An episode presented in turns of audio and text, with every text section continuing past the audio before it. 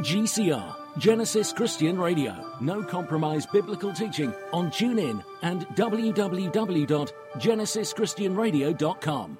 Well, welcome back. We've got Pastor Samson Jebutu from Moments of Truth Ministries with us in the studio tonight.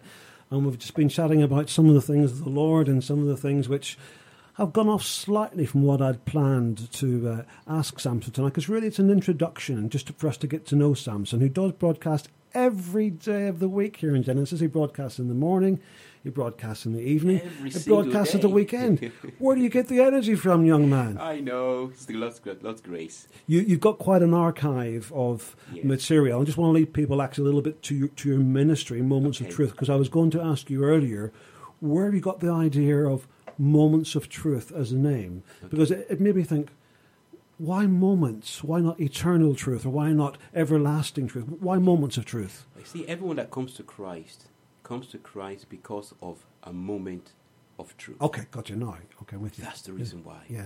Uh, whether we're talking about Nicodemus, we're talking about Paul the Apostle, we're talking about uh, God calling Matthew, we're talking about when Peter, uh, James, John, and Andrew were fishing and Christ appeared and called them into the ministry. All those examples are moments of truth. And it that decides our eternity. What we do with that moment of truth, if we accept it, for instance, on the hill called Golgotha, Calvary, mm-hmm. two thieves had the moment of truth. Christ was in between them, the Messiah, the King of Kings, the Lord of Lords, but at the same time, the sacrificial lamb that was acceptable uh, in the sight of God. Both of these thieves had the moment of truth Yes. right there and then. One took it, the other didn't. Isn't that an important thing? That I, I think I'm of a mindset that in this life that we live, you may have multiple opportunities to come to the Lord. Yes, And I don't think the Lord ever gives up on anybody, regardless of who you are. yes, But one day, it might be the last opportunity. absolutely. And you will never, because of circumstances, because suddenly you die or whatever, you will never get that opportunity again. Absolutely. So recognizing that moment, I think, is really significant. It's like when you said you just realized the Lord was speaking to you, and you went back to your room and you got down on your knees, Absolutely. and it's a bit like the young Daniel. Yes. Yeah, you had um, the old vicar, the, the, the old rabbi, the old Yes. priest, whatever you want to call him, Yes. Eli, and even Eli Yes. didn't initially recognize that was the Lord calling, Mm. and he said, "If he calls again, Yes. then say, Yes. I'm listening." Absolutely. You know.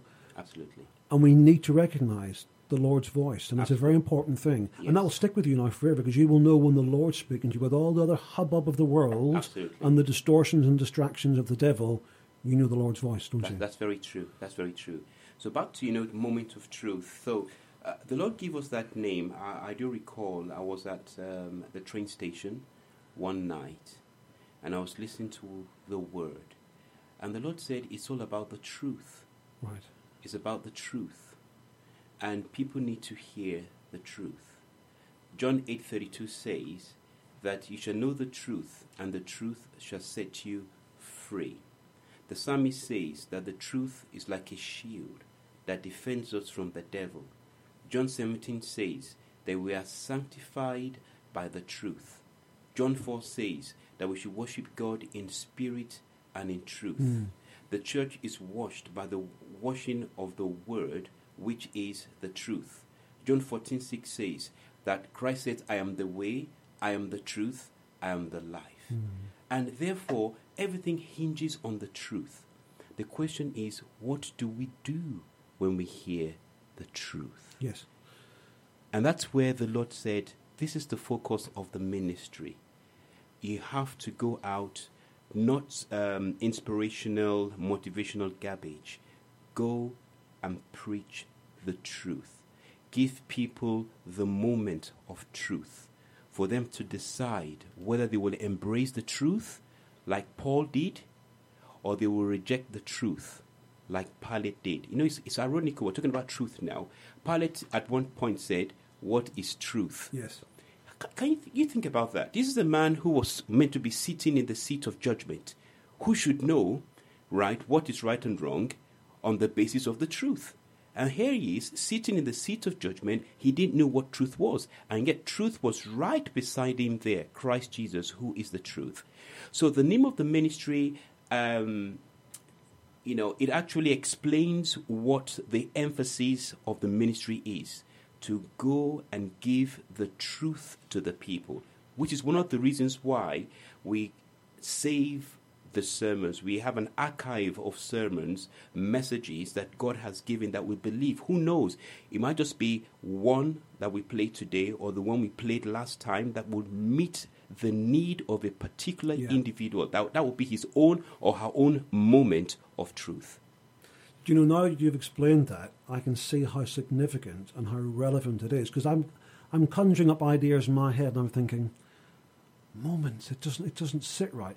And sometimes I think when you have good names like this, good labels, good Yes. whatever, Yes. you know, a good slogan perhaps, Yes. it creates a curiosity, and people then ask you, why What's- have you picked this? Yes, So absolutely. In sales pitch, it's an opener. Yes, you know, it is where if you just called yourself the North London Free Church, Yes. yeah, yeah. it means nothing. Absolutely. I don't mean to put down other mean. churches, but, Yes, I know but having that slightly quirky, catchy Yes. title, shall we say, Yes. people are going to ask you, even if there's no interest in things of the Lord, they're Yes. going to ask you, Why? do you call it Moments of Truth? Absolutely. Absolutely. And straight away, you've got an audience. Yes. And you're then about the Lord's An work, opportunity, yes, to reach out Absolutely, and you share. know. So I think names are very important, and I think when the Lord gave people name like Simon, Peter, and so on, Yes. Paul, Saul, Yes. I think those are significant. And sometimes we, as Christians, we negate our name. Hmm. You're Samson Jebutu, Yes. Christian. Yes. I'm Amos Farrell, Yes. Christian, after our Lord. Yes. And that name is because we're adopted, we're grafted in. Absolutely. And I know we're originally called the way, but what I'm Yes. getting is that we have got an honourable position. Yes. We are doing the Lord's work. We are the Lord's children. So there has to be that respect. Absolutely. There has to be that attitude of holiness to our God and Abs- Saviour. Absolutely. Because it's His name Absolutely. is the one that's going to be ridiculed and mocked by the world, and we have to stand by it. Absolutely, and that way we need to represent him wherever we go. You know, we we are just his ambassadors, for Yes. instance. You know, we're representing him. We are his eyes. We are his legs. You know, his hands. Uh, we are the one who are ministering on his behalf, and therefore we are the Bible that the people are reading. So if they haven't met Christ and they know nothing about Jesus Christ, they know nothing about the truth. Uh, obviously, they don't have a Bible. Then what do they need to do? Look at your life, look at my life, and then they will know what Christ stood for. It's exactly what happened when they brought uh, uh, Peter and John before the council. And it's, they looked at them, and then the Bible records that these people had been with Jesus. There's something about their life. And in, in, in Antioch, they were called Christians for the first For time. the first time, absolutely, Not yeah. because of the signs and the miracles and the wonders, but their life was reflective of, Of Christ Lord, Jesus. yeah, absolutely. Do you, in, in the world today, when you look at various churches and various denominations and the various parts of our body, do you get confused with some of the terminology that we've adopted from business and, and other things? Because I feel that secular people, i.e., people who aren't within the church, Yes. we're tailoring the gospel Yes. to make it acceptable. We're diluting it. We're we're editing. We're cutting and pasting, or Mm. Tipp-Ex, and whatever you want to call it. Yes. You said something earlier on that I haven't heard somebody say in such a long time, apart from my own church, of Okay. course. Sinner. Yes. Now, I was speaking to a pastor recently. Yes. They don't use the word repentance. They don't Okay. use the word sin Yes. because they think it's passe. They don't want to Yeah. use those words because well, people will be offended by it. And Yes. It's an oldie Englishy word. It's Jacobean English. And you're going, Yes. no, it's the Bible. Absolutely. It's the label, it's the title God's given it. Absolutely. We should be using it. Absolutely. Now, you won't mind, I'm going to give a, a, a little bit long uh, uh, answer here. No, please do, Okay. please do. Now, when Christ was tempted, the second temptation, as recorded in the book of Matthew, was that he should go to the pinnacle of the temple and fall down, and then the angels will carry him up. Mm. What was Satan trying to do? This is, the, this is what was going on here. This is the dynamics behind the scene. Satan knew that Jerusalem would be the place where Christ will receive the stiffest opposition. If anybody is going to be approved, they must be approved by the people in Jerusalem. They need to be sanctioned by the people in Jerusalem. If the people, the elders, the leaders, the religious people in Jerusalem do not sanction you, you don't have any reputation whatsoever. And so the devil was telling Jesus Christ, fall, go to Jerusalem, go to the pinnacle of the temple, fall down, let the angels save you, and guess what? Then you'll be accepted Yes. By the people that be in Jerusalem. What was he trying to do? He was trying to help God. But actually, it was a temptation. Mm-hmm. Many have fallen into that temptation. We want to help God. Let's take out sinner. Let's take out repentance. Let's take out judgment. Let's take out hell. You know, we want to help God. We want to reach the people. If the old time gospel doesn't save people, they will never get saved. If people don't get saved by the simplicity of the word of God, including sinner, repentance, righteousness, holiness, narrow way, straight gate, nothing else is going to save them. So people have fallen into the catch, that temptation that was given, that was that came across Christ's way. Many people are falling into that same temptation. So they think they're helping God. They take repentance off the menu. When Christ said in Mark chapter 1, verse 15, He said, Repent ye hmm. and believe. Meaning what? It means that we can't really believe if we don't repent. The Bible says, Repent ye, one, and believe. So, real belief in Christ will not happen without repentance. Repentance is the doorway into salvation. As it says in So- Colossians, absolutely, yeah. So, when we take repentance out of the menu, we take righteousness out of the menu, we don't want to say sinner any longer. We don't want to say sin any longer. We say addiction. We say bad habit. Yes. You know, and they try to recoin it. And guess what? People are not getting saved. Life is not being changed. There's no power in the gospel. The Bible says the gospel of Christ is the power of God. The power that can destroy, the power that can take out the old life, the power that can crucify the flesh, the power that can give about a, changed life, a changed life. But we're not seeing that power. Why? Because if we don't use what God has given us, if we don't do it the Bible way, we won't get Bible results. And there's one more thing that ministers have to remember. Christ said, Upon this rock, I will build Absolutely. my church. The Petros. So, if he is the one building the church, using today's language, if he is the foreman building the job, doing the work, building the church, guess what? He is the one that has the right, and he only has the right to decide what materials to use because he is the one building. So, we don't have the right to say, Lord, don't use this material. Don't use the material repentance. Do not use the material sin. We have a different material you can use. No, we're not the one building. We are co laborers. He's the one building his church. And if he's going to build his church on the basis of preaching the truth, which includes repentance and righteousness and sin, and calling, calling the sinner what he is, then we need to keep to the one who is building the church. Do you know that's so important and that's so refreshing to hear you say. And, I, I've listened to many of your sermons, and it's one of the things which I think is a real blessing. You, I don't think, possess a watch because you aren't tied to time. When the Holy Spirit is leading you and you're preaching Lord's word and you're expanding that scripture, you're taking it out of the Bible and you're giving it to that audience, that congregation, whatever. There's no limit. Hmm.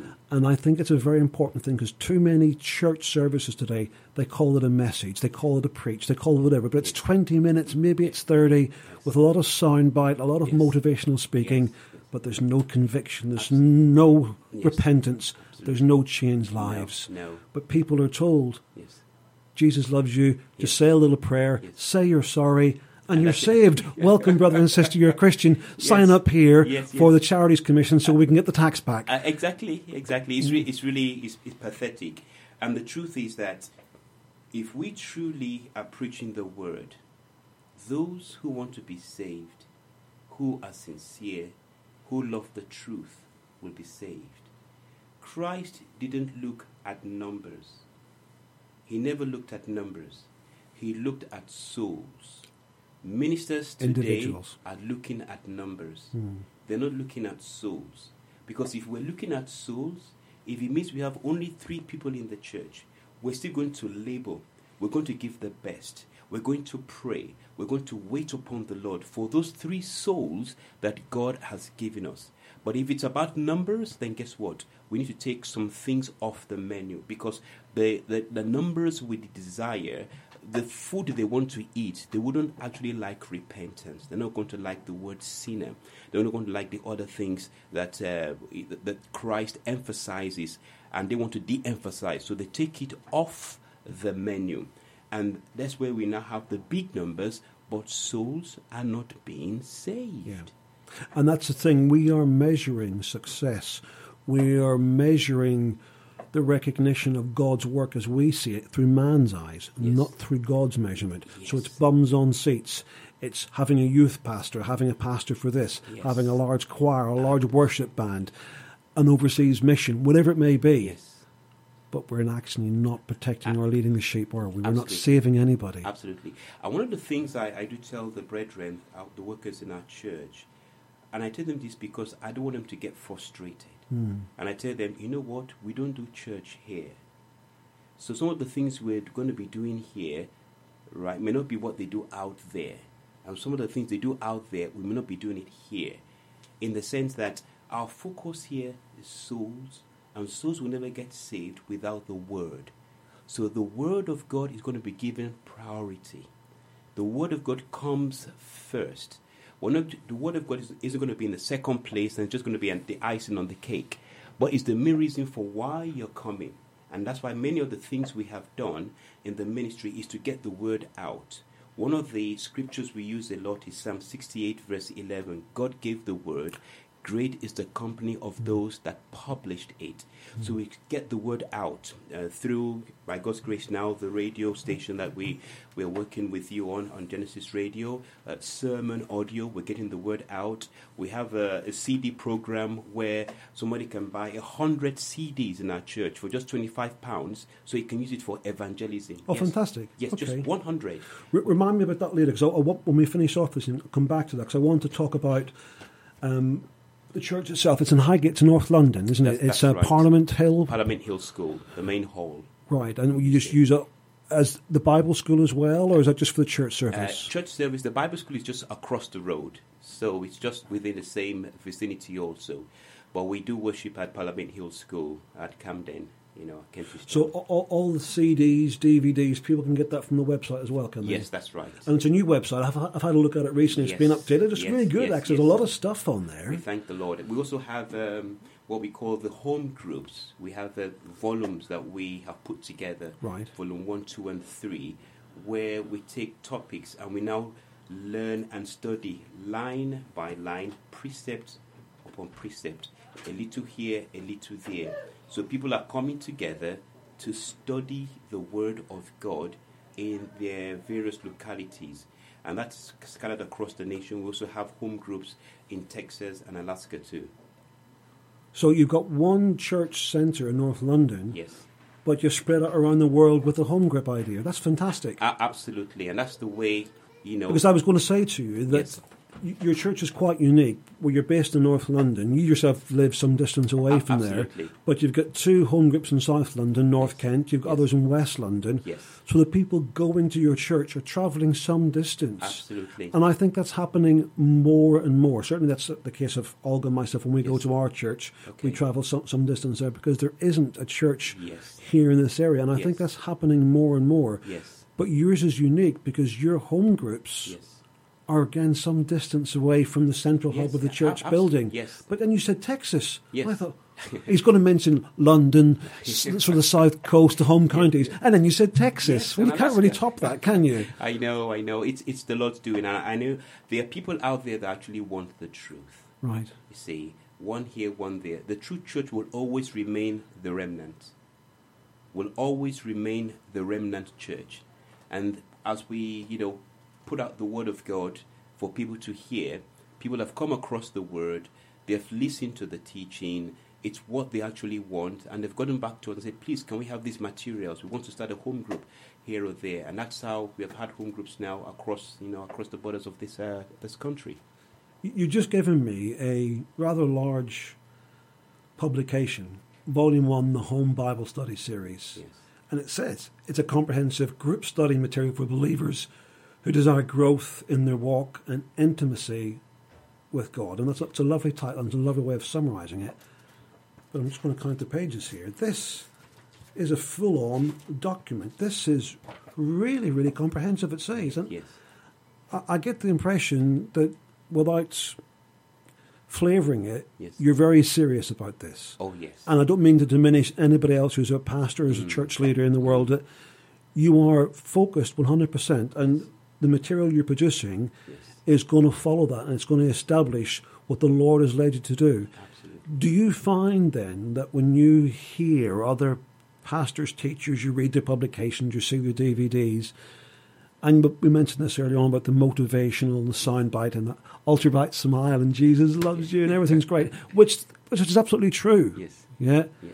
Do you find that you're getting more response by being simply black and white, saying that Jesus Christ died for you, Yes.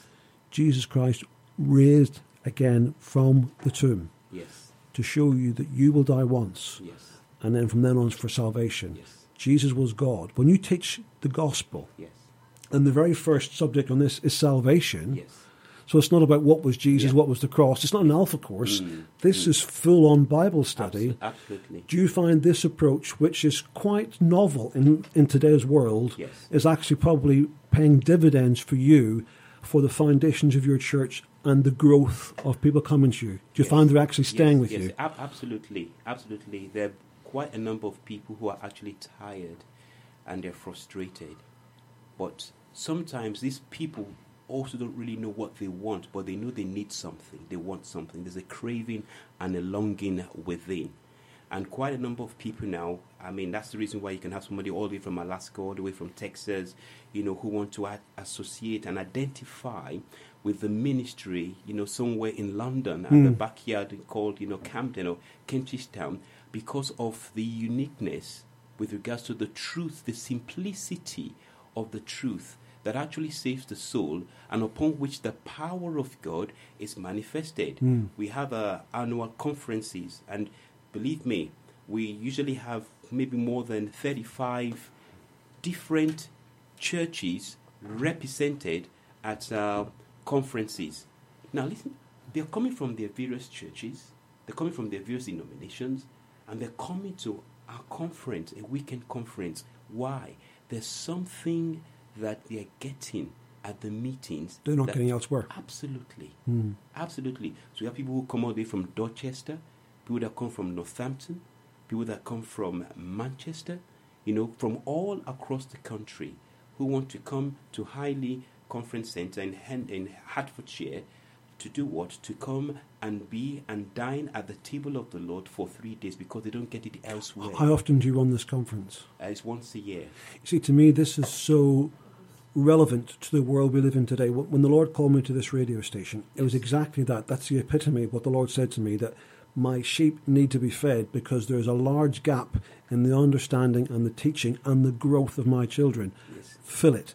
I will give you people like your good self who will preach the word. You just arrange for it to get out there. Yes. I thought that this was just because of the local area that we live in in Kent. It's an epidemic here, Yes.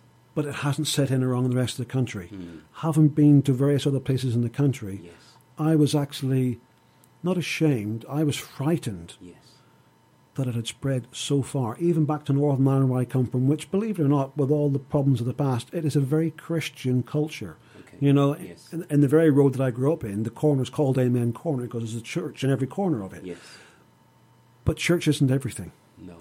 Church is just a building, it's an establishment. What you're doing is you're bringing people to their knees, bringing them to the cross, bringing them to their Saviour, Absolutely. to that recognition that they need to bring somebody else with them. Absolutely. And you're not going to get that in most of the modern church. Unfortunately not. And the the uh, funny thing is this: the Sunday services we have now is as a result of the Bible school that we used to have in King's Cross. Then people came from Liverpool, Dorchester, uh, Northampton, Manchester for the Bible school, which we had once a month. Then at King's Cross. Mhm. Then after a while, members of the Bible school came to me and said, Pastor, we have nowhere else to go to now because of the teaching we have received at the Bible school, we are not convenient in our churches, and we can't wait once a month for the teaching any longer.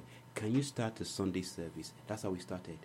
That's why we have people coming from different All over, directions, all over, coming for the Sunday services.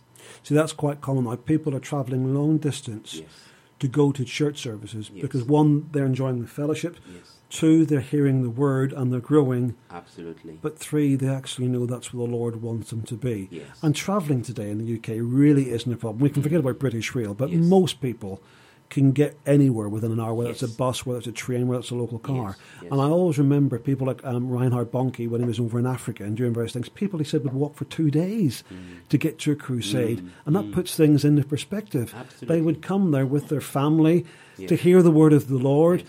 To praise the Lord, Yes. and then walk two days back again. You think yes, yes, yes, absolutely. some people won't even walk to the end of the street to the I- I local know, church. I, know, I know. I know even Christ even said it himself during his days while on earth. He told the people, look, Queen Sheba traveled all the way to see Solomon. Yeah. And are a greater than Queen Sheba is here right now. Mm. And some of you are not ready and willing to pay the price. But the way to look at it is this. Let's assume a father or a mother has a child, God forbid, uh, that is in this condition, has a medical condition, and it's so critical that it's a life threatening condition. And she's told that, look, the only person that can heal this child or attend to this medical condition is 60 miles away Yeah. or 70 miles away. Guess what? They're not going to think twice. Of course not. And we're talking about eternity. We're talking about eternity. Whatever, whichever we look at it, that child will still die one day, maybe after he has grown old, and you know, but death will still come. But that's a really important thing, you see, Yes. because most people, if they do believe something that there's a creator, there's a greater being, whatever, or even there's a God, whatever definition they want to give God or the Lord or people label as the Lord, Yes. all they're looking for is heaven, because that's what church teaches.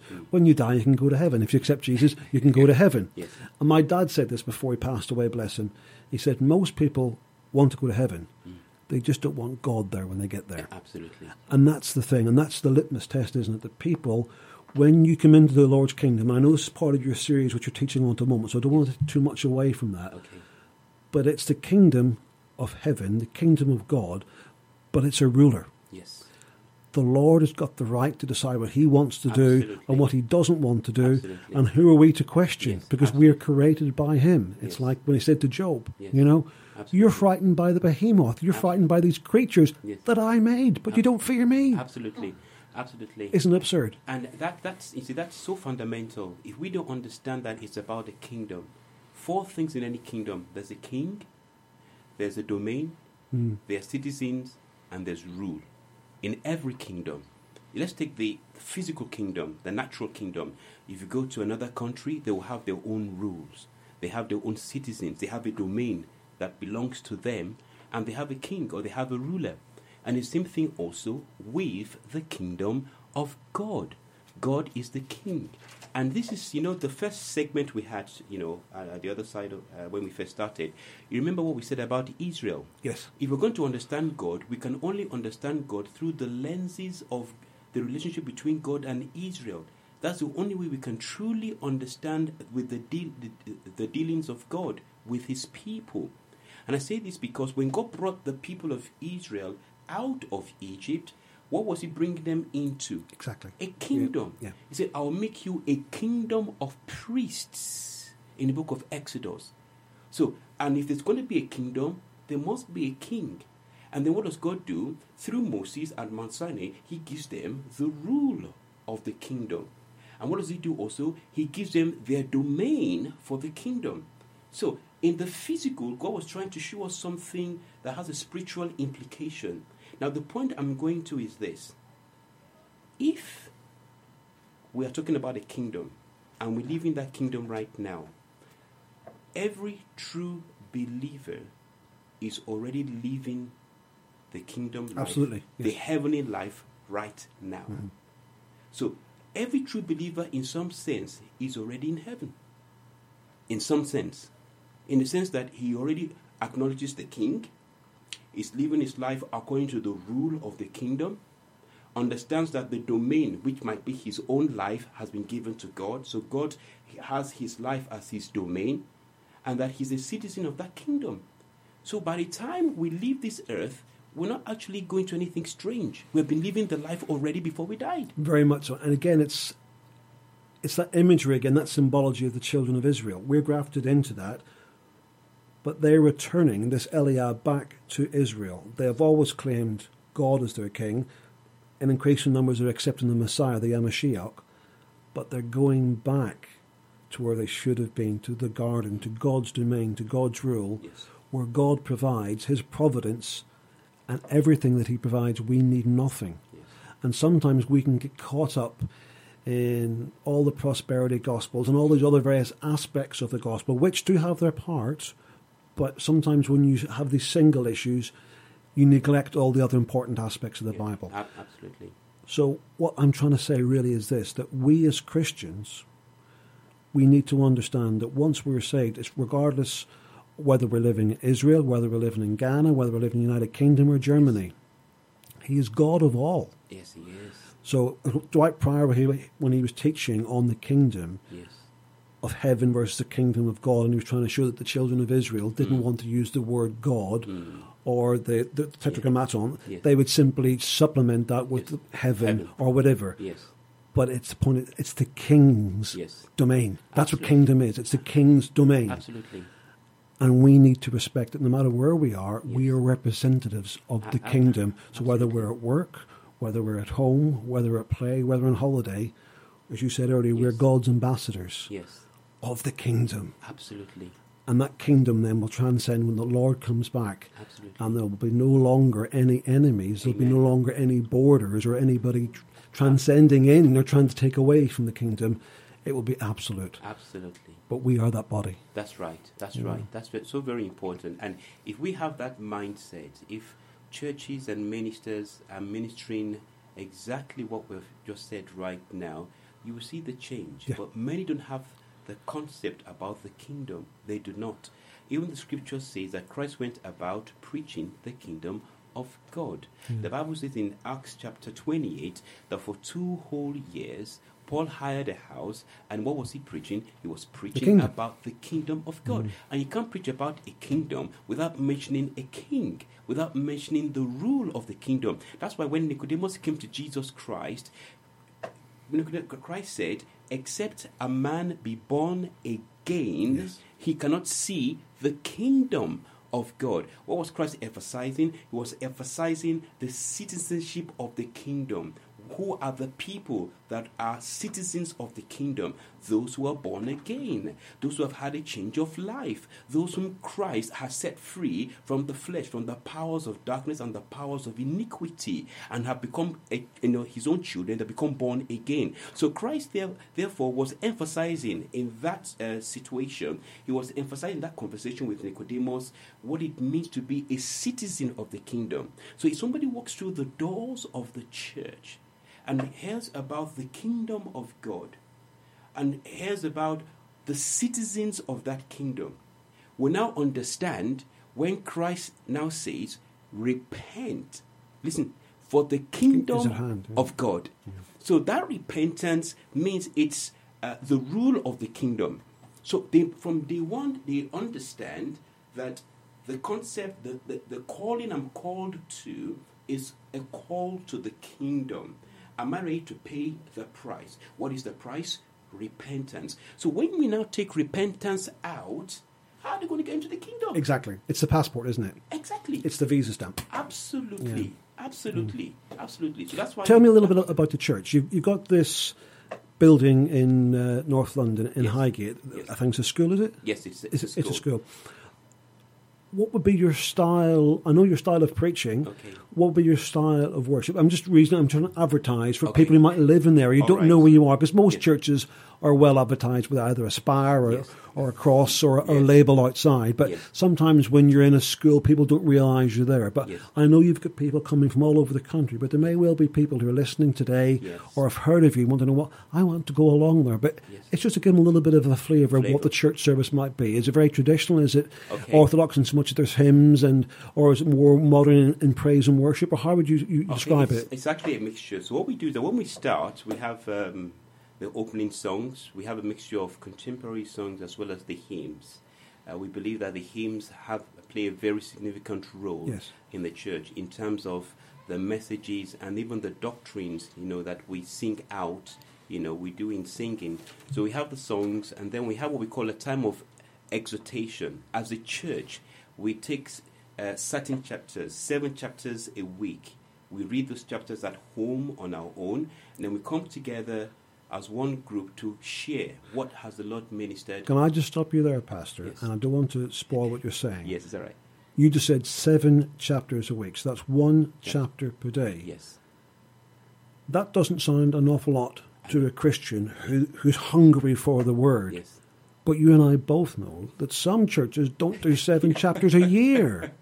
I know. That's fantastic. I know. So I just want to encourage you to keep you. doing that. Seriously, that is so Yes. vital. So, like in Luke chapter four, the people come together now, and they, whatever the Lord, you know, uh, has laid on their hearts, what specific places in those chapters the the Lord, um, you know, reveals to them what was impactful to them that they would like to share with the body of Christ. So we do that for some time.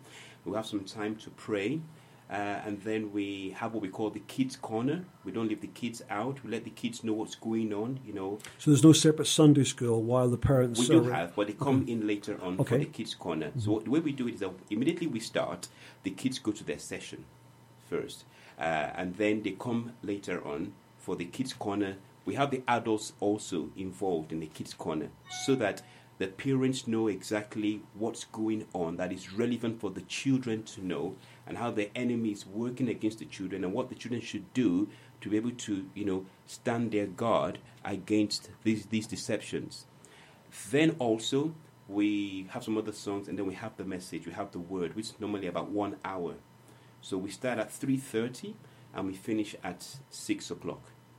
So why have you chosen that time? Is that because the, the, the venue's only available that time, or do you find that's a good time today rather than traditional, so 10, 11 o'clock and 8 o'clock in the evening or whatever? That's one of the reasons. That's where that's the time we could get for the hall. But also we have some people who attend other churches, but they still want to come. So it gives them that opportunity to. that, that says a lot, doesn't it? It does. it really does. Can I ask you some questions then? Yes. You, you've told us about the church, you've told us about your background and coming to the Lord. We've mentioned the website, but on, on the website, you can find details there about the Bible School. Yes. You can find how to get some of your publications, whether it's the uh, the volumes on the Bible study. Yes. You can have a look at some of your CDs, and DVDs as well. And there's a large archive Yes. of recorded material that you've got there as well. Yes, we have I mean, it's over, quite a, compre- over quite a comprehensive. 120, Yeah. yes, over 120 sermons. So you have there about 150 hours of um, ministration on the website at the moment. Just let me confirm the, the website detail because I, I know it's changed. It's www.moftmomentsoftruthministries.com. That's Yeah. the new website, is it? Yes, it's uh, www.moftministries, M-O-F-T MOFT, ministries, Moments of correct. Truth, MOFT Ministries. Yep. yeah, dot com. You can find links to that obviously on the Genesis of GCR website as well and also on our Facebook page. But I guarantee you, if you go there, you won't have a few minutes. You'll be there for some time. There's so much stuff there. It's very plain, it's very simple laid out, Yes. But there's a, it's a comprehensive Yes. encyclopedia stuff. yes. There's a lot of stuff there. God has mm. called us to. Get, get the word out. The word will deliver. The word will cleanse. The Lord will transform. The Lord, the word rather, will change people's life. The word will give them the victory. If they get the word, they will get to know the Lord. Your, your style of preaching, in many ways, is very traditional, very old fashioned, some people might say. But that exegesis style of taking it word for word, verse by verse, theme by theme, Yes. is so important. And it's something which you do. And as you mentioned already jokingly, that you don't cut it off because you've done 25 minutes. And that's my when, introduction. when the Lord says it's finished, it's finished. Yes. And I've noticed sometimes when you're preaching, you get to a point where it's about 35 minutes and it's almost like you just you've just done your warm up exercises. Yeah. Suddenly, you, as runners, as you're on their second breath or second wind, you're off. If you if you had four hours, you would fill it, wouldn't you? Yes, yes, I will, I will. And I think it's, it's, the, it's the grace of God. That's one of the good things of staying in the calling that one has been called on to. If you are not called to it, you can't do it. But, you know, the Word of God is sweet. The Word of God is life. You know, the Word of God is true. And you don't have to fake it. If you are preaching God's Word and you, you stay to the calling of God, God will give you the enablement. The Word of God is so important in the days that we live in that we need to have as much as we can so that people can grow in the knowledge of God's Word. It's like what John the Beloved said in his epistle. For some people, he referred to them as children. Others, he said young men. Others, he said fathers. Hmm. So he had a group of, you know, a range of different people in the church. And the only thing that can bring about the growth is the Word, especially in these days of apostasy where there's so much error. So you need people to sit under good teaching for good time to hear the word of God. After Christ rose from the dead, what did he do? He had a sandwich course of 40 days again. No public ministry this time, just with his disciples. And Yes. the Bible says, the kingdom of God, the kingdom of God, the kingdom of God.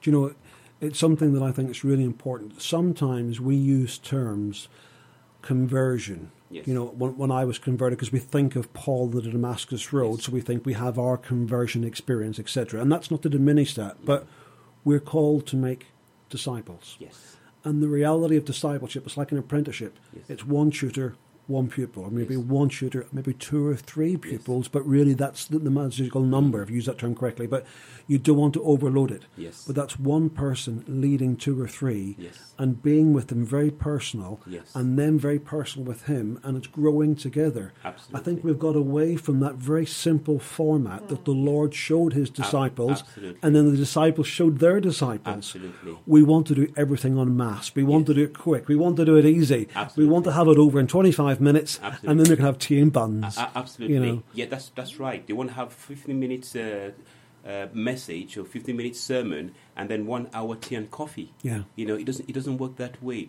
You need to stay at it. The work of the Lord. That's why God said He's looking for laborers, not executives. Laborers, people that would labor. They will roll their sleeves and you know, line by line, step by step, help the sheep, the flock of God. Lead them one step at a time, and that takes time. It, it, it's rigorous sometimes, but it, it's, um, it it's rewarding when you see people being established and being consolidated in the things of God.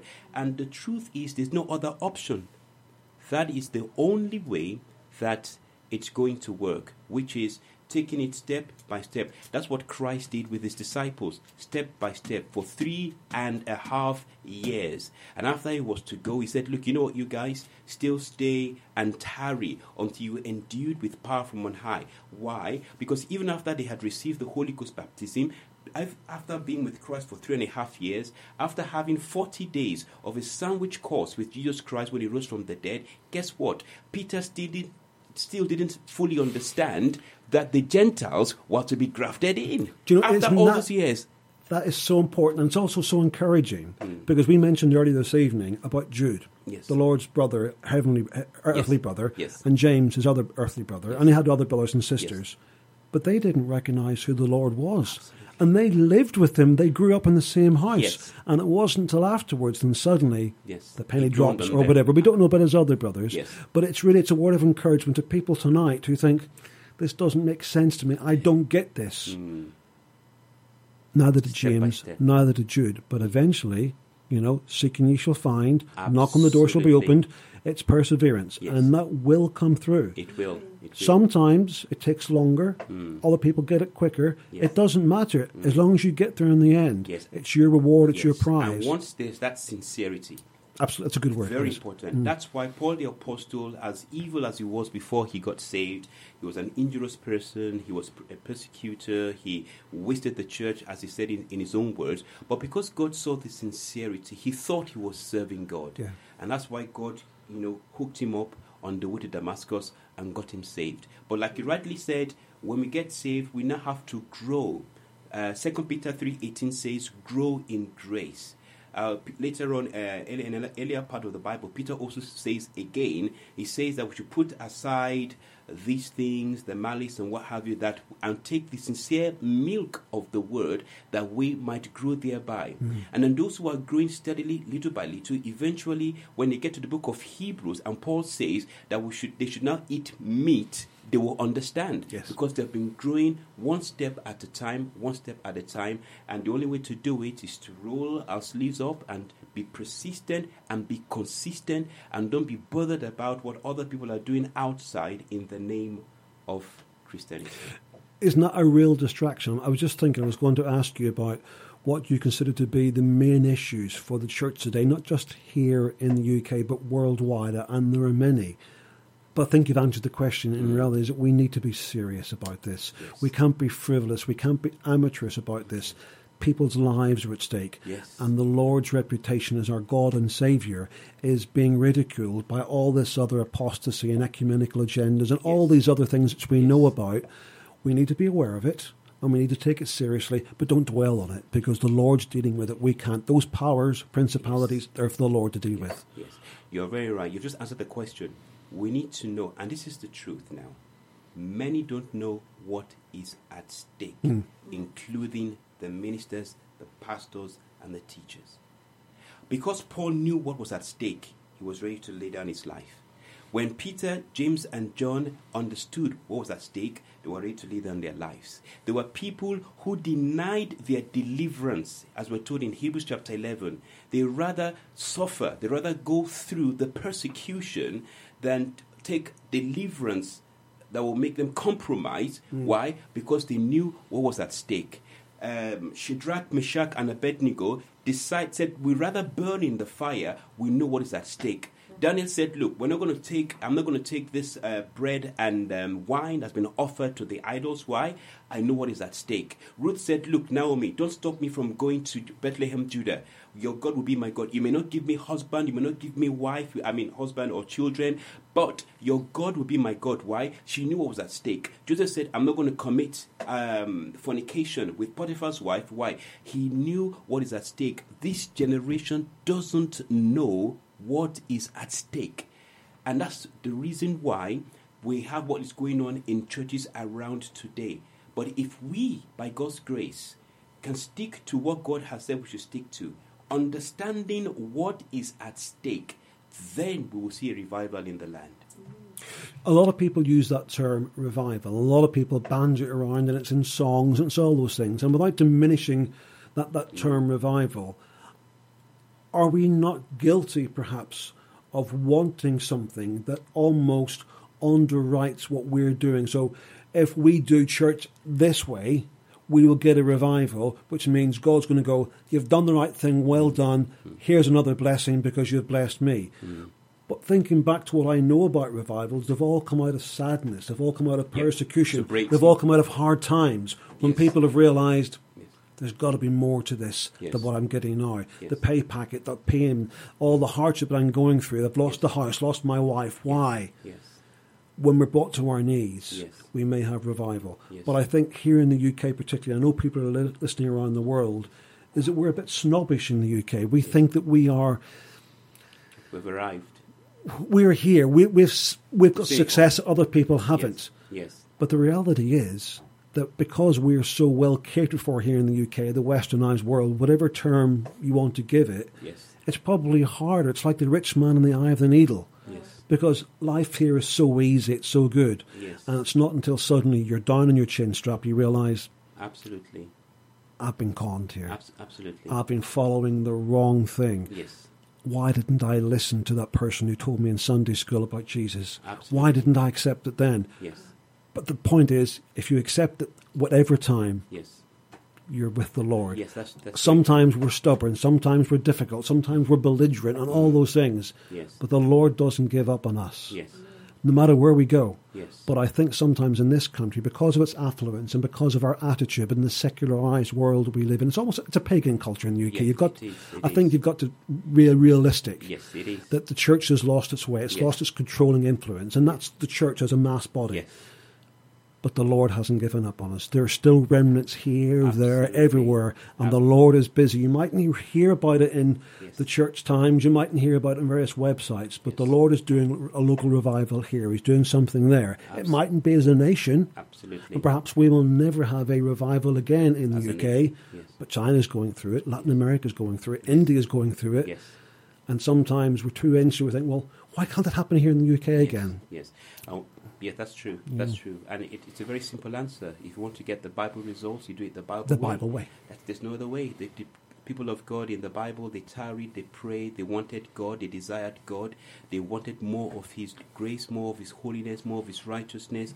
They were heavenly minded. They were looking out for Christ, their Savior. You know, they were not bogged down with the things of this world to the point where it had become an idol in their heart. You see, if we want to get the Bible resource, we just do it the Bible way. Uh, Paul the apostle, who was not just an apostle, was not just a, a prophet, a teacher, and he had all the five offices. And at some point in, the, in his epistle to the Galatians, said, "You Galatians, who I travail in birth again unto Christ be formed in you," meaning that he wasn't just coming to preach five minutes or 10 minutes or 15 minutes, but even after his long se- uh, sessions of preaching, he's going back to the closet, praying and calling Yes. upon the Lord, travailing on their behalf until Christ be formed in them. So when he's coming out to minister again, he has first of all in the closet prayed and prayed for the people, prayed for the word, prayed for their hearts, prayed for their understanding, prayed that they will be humble, prayed that God Almighty will take away the darkness from their eyes, prayed that God will take away every deception. So, with that background of prayer, He's not going to give the word. So, when you now put the word of God He's giving them with the closet of prayer, the travail, the intercession that He had, put them together, there was revival. So if we're going to get the same results, it's not going to be just bringing the Bible to the pulpit and you say God loves you, God cares for you, everybody bye bye bye bye go you have rest. No, what are we doing in the closets? Are we really praying? Are we travailing? Are we calling upon the Lord? Are we asking the Lord that the word that goes forth will be like fire that will burn the chaff, that will burn, you know, the tares in them? Are we praying that God will make the word to be quick, powerful, and sharper than any two-edged sword that will pierce through the dividing asunder of the soul and spirits and joints and marrow, will be a discerner of the intents and the thoughts of the hearts of the people? Are we praying that in like in the book of Jeremiah chapter 23, that the word of God will be like a hammer, so that as they're listening to the to the sermon, you know, every stony heart, everything that's incorrigible in their life is being smashed to pieces, so that God can build His throne in their heart. Do you know that is such a powerful and relevant word, and it made me think while you were saying that. I don't know the exact saying, but the saying was something along the lines of, "Why is it we always make the same mistakes, but expect different results?" The reverse of that is if we're always doing the right thing, we're going to get the same results. If we're doing it God's way, God never fails; He never disappoints. There's no confusion. So if you do it the way His method prescribes, the result will be His. Absolutely. Look at our Savior Jesus Christ. Think about this. Simon, Simon, Satan has desired to sift you as wheat. Let's stop there first before we take the rest. It means Christ was looking over his sheep. It means Christ could see what Peter didn't see. It means Christ was ahead, knowing what the devil was planning. And then Christ now says further on, But I have prayed for you. How many ministers are able to pray for their members? Really travail in prayer, asking that God will not allow their people to fall to the error of the devil. It's so easy to say, oh, apostasy, people are falling and people are going the way of uh, the following Joel Osteen, sorry for mentioning names, and all these other people. Who is that? Joel Osteen. Yeah. you know, uh, I'm following all these other people. Are we tarrying? Are we praying? Are we lifting them up before the Lord? Are we interceding? Are we like Moses? Are we standing in the gap? Are we like Daniel? Are we praying for these people hmm. so that God Almighty will establish His will and work in their lives? That's why the that's why the, the people in the Bible days they were able to stand, not just because of the word, but they also had ministers like Paul that kept praying for them. I pray that God will give you the spirit of wisdom and understanding in the things of God, that you be enlightened to know the things of God and understand the hope of your calling. So while you have ministers praying for them, traveling for them, by the time they come to minister, they've already watered the ground and it's ready for the seed to. See, this is important, Pastor. I, I've got a, a lovely friend, and I won't mention her name, but she is a real prayer warrior. And we use that term sometimes frivolously, but this lady is. Mm. And it doesn't matter what the situation is, her response is, we'll pray about that. Yes. And I think we've lost, I'll use the term gifting, we've lost that gifting of prayer because prayer sometimes becomes a ritual. Mm. It almost becomes, we've got to pray at the beginning of the service, we've got to pray at the end, we've got to pray at having a meal, we've got to pray at night time, Yes. you know, and it just becomes a religious thing, you Yeah. know. But prayer is our communication to God, and it's not just us telling God things and giving Him our praise and our thanks. Yes. It's also listening to His response. Absolutely. And sometimes we don't get that. It's like, oh Lord, I've got to tell you this, I've got to tell you that, I've got to pray for my friend, and I need this, and that happened. And we offload to the Lord, which is fine. Mm. But sometimes we don't stop and say, sorry, Lord, did you say something? Absolutely. You know, we've lost that. Absolutely. You know, and that ties back into where we started from the word. Mm. Many people have, you know, asked or made inquiry of or have complained. How do I know how to pray? I'm really, you know, I'm not very good in prayer. But the truth is this the one who reads the word will pray. Because the word you read will challenge you. For instance, I open the Bible and I want to read the Word of God, and then I just get stuck at Matthew chapter 5, verse 8, that says, Blessed are the pure in heart, for they shall see God. You know what? And I can't read any further. I just begin to pray, Father, please, Lord, grant me a pure heart. I can't do it myself. So the Word itself directs us Yes. on how to pray. So we're praying the word back unto God. The Bible in the book of uh, Corinthians, it says, He that thinketh he standeth, let him take heed lest he falls. So, Lord, I come with all humility. I don't have any strength, I don't have any power of my own, but give me the grace to stand. Give me the grace, Lord, not to deny thee. Give me the grace, Lord, to uphold your holy name. So that has helped in the area of prayer. I read in the book of Thessalonians that there will be a falling away. I don't say, well, yeah, there's just those people. No, I say, God, Help me, Lord, that I wouldn't fall away by your grace. I read in the book of Corinthians that every man's work will be tested. Father, give me the grace, Lord, that I'm not going to do a work that will be burnt by fire on that day. Help me, Lord, to do your will. Strengthen me. So, if we really read the word as we ought to, the word will help and aid us to pray. All right. Absolutely. I, I was going to ask you what you think are the main issues. I think I did actually. What are the main issues, concerns for the church today? But I think really we've got there by, Yes. by default, by the Lord leading is Yes. it's prayer. Yes. People aren't coming to Him. We're we're using various other Meth- methods and various other man-made ideas, and it's the same problem since the beginning of time. Yes. You've got a problem, so you ask your friend. Yes. You ask another friend. Yes. You phone up some helpline, and you get different opinions, and you're now more confused than ever you were. Yes. Sometimes we go to the Lord in prayer Yes. as a last resort. We need to be going there as a first response. Absolutely. And that's the default setting, Absolutely. prayer. And it's, um, it's our major weapon. We have the full armour of God, we know, Yes. we know that, but it is our weapon. Yes.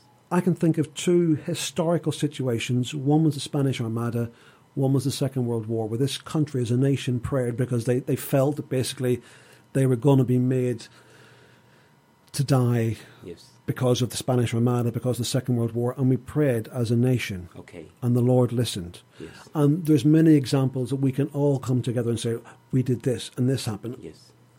The point is that the Lord listens, Yes. and He does take on board what we're saying. And the perfect example of that to me is whenever He describes in the Bible the family had gone to bed, Yes. and the friend had come by, I need some bread. Yes. Go away, we're all asleep. Yes. You're my friend. I need some bread. Yes. And through persistence. Yes. And it's almost like the Lord saying, You will get to me. You know, if you really need something, not you really want something, but if you really need something, Yeah. because I know what you need, Yes. yeah, I will provide. Absolutely. But persistence is something we have lost because everything in this world is so accessible, it's so instant, isn't it? It's just Microwave. bing, it's there. Instant coffee, Exactly. instant tea, And we've noodles. lost that. We have lost that, I and bring it, we'll bring it into the church. It's really unfortunate. It's it's it's uh, you know it's it's interesting what you mentioned right now about prayer because the two parables that Christ gave about prayer underscores persistency and importunity. Those two things, both has to do with that. The one you just mentioned, and the second one about the widow and the unjust judge. Christ is telling us something that the church tries to neglect. Yes. Some people say just have faith and everything will be okay, hunky dory. No. Christ was teaching us we have to travail, we have to be persistent in prayer. You know why? Because when we pray like that, it doesn't just give us what we desire, but something actually happens to us going through that kind of prayer. There's a kind of holiness we experience. There's a new opening of who God is that we encounter. So it's not just for what we are praying for, but actually there's a spiritual experience we encounter when we travail in hmm. prayer. You see, it's so important when we think of the Lord in the Garden of Gethsemane, so near his death, and he prayed and he asked his disciples to stay awake. He didn't ask them to pray with him because this was a personal prayer to his Father in heaven. Hmm. And if Jesus, the Son of God, needs to pray, Yes, why do we think that we don't need to? absolutely. And that to me is such a relevant piece of scripture, and for lots of other reasons. Yes. But if the Lord showed us by example, by that template of what we call the Lord's Prayer, Yes. How to pray, that Yes. we pray to the Father, but that we- we should pray, and even He prayed. Yes. Why do we feel that sometimes, well, we don't need to do it as much? Because We've lost our again- connection with God. Once again, we don't know what is at stake. Yeah. My dear brother, immediately we know what is at stake. You know, some people say, well, I can't pray. It's a lie. Mm. If they are faced with an issue, nobody's going to teach them how to pray. They're not going to go to a school of prayer. Because at that point in time, they know what is at stake. Absolutely, You see, people don't understand what is at stake. That's the reason why they don't pray. And the Lord even told us there will be times when you can't formulate words, whenever you can't think of what to say, you're in desperate need. Yes. He will give you moans and groans to speak to the Spirit. Absolutely. He understands what we're doing, Absolutely. what we're thinking. you know. Isn't that a gracious God? He is. You know, for every situation, everything that we go through, Yes. He understands. But Yes. it's the fact is we're reaching out to Him. Yes. We might not be able to put a sentence together because we're in so much pain, anguish, He- distress. He reads everything. He reads. He everything. knows exactly He- what we knows, need. He knows absolutely. But as you said earlier tonight, it's that worship, and prayer is worship. yes, It's that reaching out and recognizing that you are our God and we love you. yes. We can never really totally understand you. But what you've told us, we love, we appreciate, and we're so blessed by it. Absolutely. And that's one of the things that I think, just as we're getting close to, we should actually. I've cut this off some time ago. but We had a bit of a technical issue, so I've let it run over so we get their full hour back, Okay. just in case there was a problem Okay. with that recording. But when we look at the world today, Yes. and it's ever marching towards disaster and chaos, and all the world's leaders and the UN and all these various institutions which we've put together Yes. who are trying to say, well, if we do this, we can solve that, and if this happens, then we'll do this, and we'll send troops into Syria, and we'll bomb this country, and Yes. we'll oil prices will do this, and the steel, all, all these things are happening, all this perpetual nonsense is going on in the world. Yes. Yet when we read again the book of Amos and read other scriptures, that all these things the Lord knows about. Yeah. We read, as you mentioned earlier, the children of Israel and their escape Yes. from Egypt, which is synonymous of the world, Yes. and the plagues which went through that beforehand. Mm.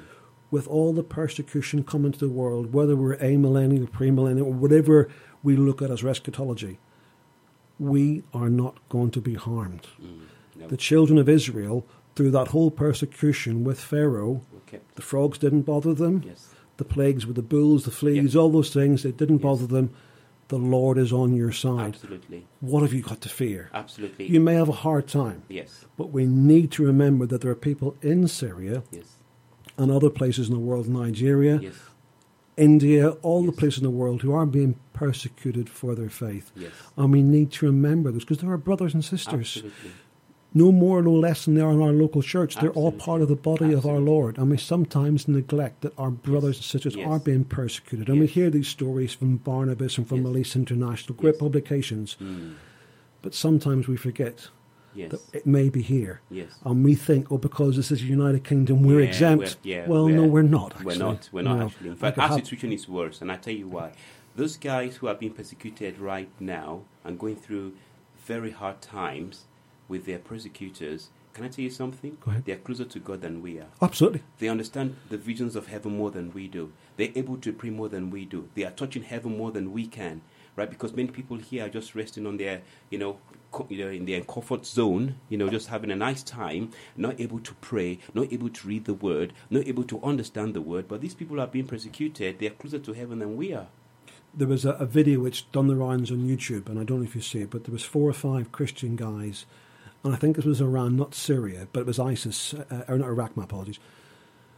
They were going to behead them, Yes. and they were on their knees, and they let them, let them have a, a last word, and every one of them prayed to the Lord and prayed aloud, and one or two of them were saying, as the Lord did, Lord forgive them, they don't know what to do. Lord take me home. Lord, I love you.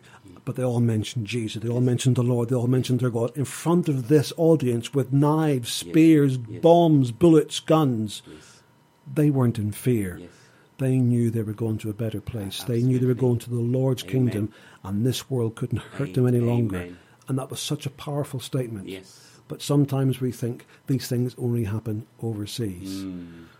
We're okay here in the UK. Yeah. We're okay here in France. We're okay, Yeah. you know, in South Africa or whatever. It's a matter No, of time. that's the reality, and that's the thing which I really want to just finish up with tonight. With the things we've talked about, the apostasy in the church, the ecumenical march, the world events, all the famines, all the disasters, all the earthquakes the Lord has talked about. Do you think now, again, with the children of Israel going back to Israel and all the events that's happening is in Israel, are we now in that final chapter? Are we at that place in history where the Lord basically is sitting at the right hand side of the Father and the Father saying, Son, get your ch- shoes on because you're Yes. going back down in a minute? I believe so. We're very, very near now. Yeah. Very near. Christ said, when you see these signs, know that it's very much round the corner. I do believe so that we are very near that time. And it's just a matter of time now. It could be at, it could even be before we, you know, we finish right Yeah. now. I believe so. I believe so. And that's why, as a church and as a people, and for those who are listening to us today who are Christians, number one, they should make sure that they are right with God.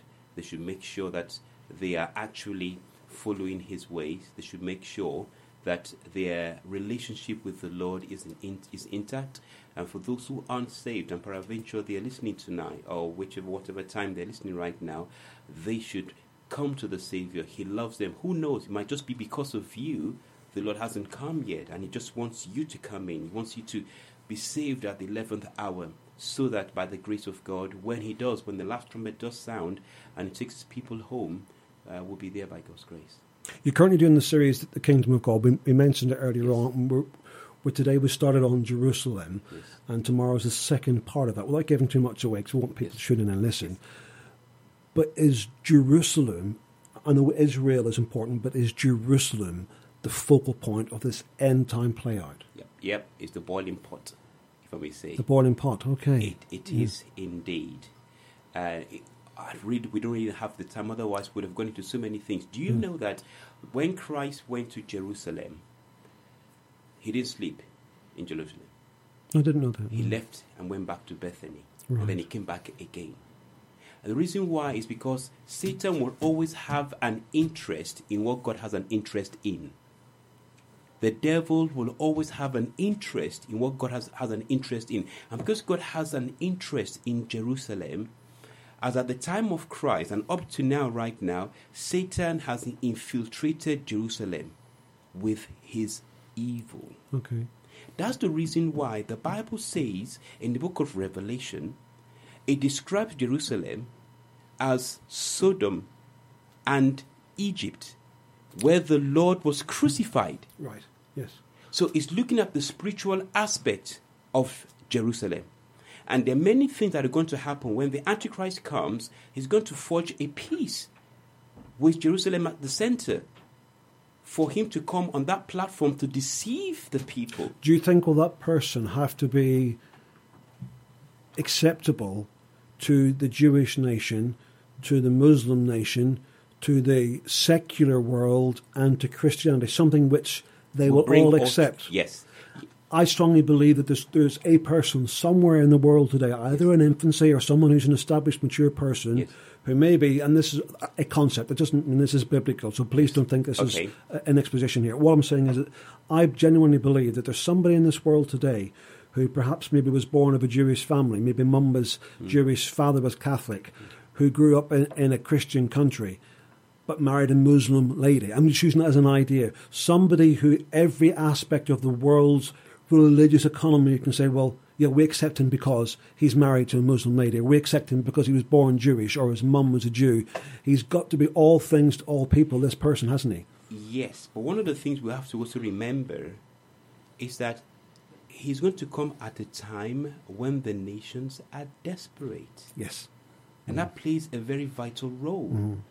That they, they, they want peace now.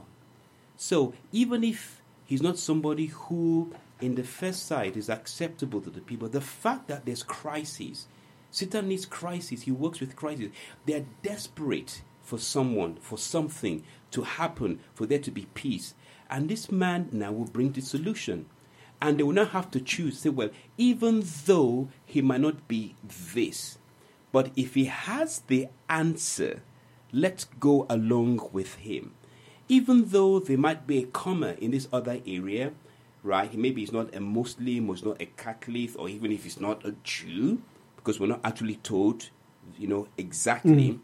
But if he has the answer and we're in a desperate need globally, why not? And People accept it, yeah. Absolutely. Yeah. So on that platform is going to come. Pastor, I really thank you for your, your word tonight. It- You're it's welcome. really been an encouragement to me, and I hope the listeners have enjoyed it. Thank We've you. covered a lot of ground, and Yes. what, what I would like to do is for you just to close in, in prayer tonight before we go. But before we do, I would just like to correct a slight error on, on your website. Okay. You, you mentioned your program and the times it plays out. The actual times your program now plays out every day at 11 o'clock in the morning, Okay. weekdays, and 8 o'clock p.m. in the evenings, Okay. 9 o'clock Saturday morning, Okay. And Sunday morning, Okay. and then 8 o'clock Sunday and Saturday evening games. You actually Oh. get a bit extra. You didn't Oh, realise. I didn't know that. You know, and, and it's very important to me you. because Okay. you're one of the few programs that we air that takes a full hour. Yes. Most things are tailored for the radio, so it's 25 minutes to 30 minutes, which is great. You know, Okay. no problem whatsoever. Yes, But yes. we need to have sound biblical teaching because Yes. people, as we mentioned, aren't Yes. getting it other places. So Yes. just to remind people, Okay. They can listen to you Okay. on Genesis every day of the week. Okay. If they miss the morning program, Yes. they'll hear it repeated in the evening, and then the weekend one will then lead into the, next week as well. Great. Some series are longer than others, but I think there's 13 episodes in the current series, I believe, on, on the Kingdom. So we're about halfway through that, on about number eight. Mm. So I would just encourage people to continue listening because it's a really important, really relevant series. Yes.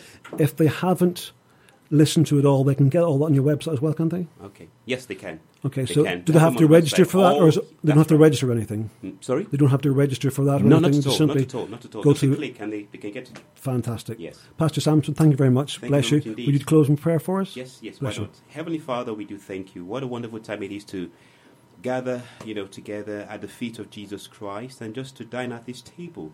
Father, we do thank you. We bless your name. Lord, we pray that the word that has gone out at this session will be a blessing to all our listeners around the globe in the name of Jesus Christ. Father, help us, Lord, that we will continue to march on as Christian soldiers, doing your work, doing your bidding. Lord, not looking back, Father God in heaven, until the final day when the last trump shall sound and the Lord will take his people home. For as many who have listened today, we pray that this session would have strengthened them in the inner man in the name of Jesus. Those who live around London, if they want to come to the church, Lord, we pray you would direct them by your grace. Bring them, Lord, to Camden.